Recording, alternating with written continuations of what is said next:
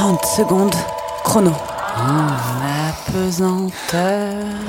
Alors du coup, ma découverte de la sexualité a commencé en quatrième, lorsqu'une amie est venue me raconter qu'elle avait fait un rêve érotique de nous deux, où on s'embrassait, où on faisait l'amour, alors que dans la réalité, on n'avait jamais euh, fait ça.